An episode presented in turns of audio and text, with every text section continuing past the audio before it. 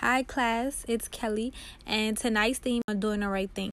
As it pertains to Project One, I did have a emphasis on cemeteries, but my overall goal took me on a quest solely trying to do right by my grandmother. And in turn, it not only encouraged my confidence, but it unintentionally elevated my sense of self. By dedicating myself to a mission with unexpected hurdles, it not only made me feel great about completing a task, but it gave me a positive mindset on not letting anyone talk me out of doing the right thing from two women in my circle with work related incidents compelled to doing the right thing. Full that they were willing to share, the details still had to be condensed to focus on the issue. My name is Kiwan. I'm a hairstylist. And to add to Kelly's theme on doing the right thing, came a few months ago while at work. We had a new girl, Shy, who was doing a color transformation on a client, and immediately I realized there was she was over exposing the client's hair to heat and chemicals. Before our intentions were not only to direct Shy in a better direction while not alarming the customer, but to get to leave her with even better experience while leaving Shy feeling unjudged and supported. I was excited to know that someone in my circle wouldn't purposely just let someone do the wrong thing. Starting out on any new adventure, we are all beginners, and to have someone step up for us instead of embarrassing us is always a plus. Okay, so my name is Angie. Currently, I work in a supervisory type position. Particular topic is doing the right thing. So I have a coworker. Um, she's the kindest person I've ever met. It angered her. Like I was angered too. Like the lady really was doing some shady stuff. Cause she was and annoyed her to the point where this girl started yelling. Like I was like, baby, let me tell you something. I had to give her game. Pulled her back to my own self because she was about to go ham on these people at work and email. Work for the government. I always commend Angie on keeping her cool through any obstacle, especially with a smile on her face.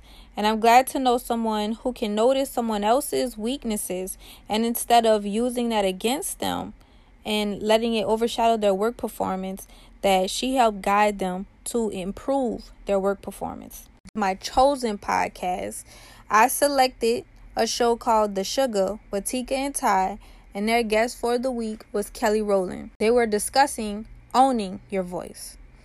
One main passage I enjoyed that Kelly said came from her nine year old niece, inspiring her by saying, The enemy was trying to tell me that I wasn't pretty. The enemy was trying to tell me that I wasn't smart. The enemy was trying to tell me all the negative things about myself. And then she said that it immediately made me want to pray. Kelly then said how, even as an adult, that she doesn't always have the strength to pray.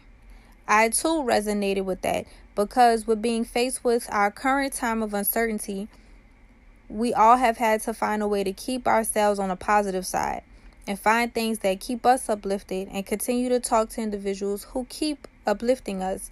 And that's doing the right thing for ourselves, internally and intentionally. And from my pop culture references, I decided to stick with two songs, one being by Nicki Minaj entitled Save Me. A passage says, I drove for miles just to find you and find myself. Only screams, all those voices in my head. You gave me strength, gave me hope for a lifetime. I never was satisfied. This time, won't you save me? Baby, I can feel myself giving up. Of course, with rhythm and beats, it really sets the emotion of the song, but she's blatantly calling out for help for someone to help her to do the right thing. Whether she reflecting back on a time when she felt like giving up on her dreams or worse, she's unafraid to be vulnerable by asking for help. And starting, I didn't know this next artist, but will never forget. And it's Bill Withers called Lean on Me. He states that sometimes in our lives, we all have pain, we all have sorrow. But if we are wise, we know that there's always tomorrow. Lean on me. When I'm not strong, I'll be a friend. I'll help you carry on, for it won't be long till I'm going to need someone to lean on. He's stating that he's very much aware that we should never try to go at every difficult task alone. We're friends, so doing the right thing and letting you lean on me through your times of uncertainty and to comfort you. So please utilize me.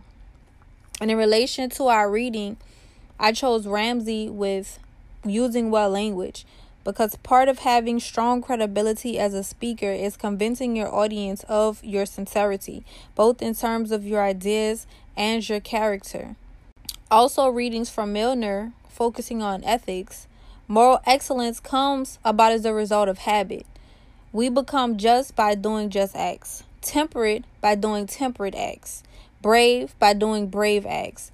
We may not intentionally be on a quest of bravery, but when we are accustomed to doing the right thing, we shouldn't hesitate to do the right thing. Even if we need help in doing it, we lose nothing by helping someone, but we gain their trust and their respect. And to be able to pour into someone can only help your value, and you should always want to add to that.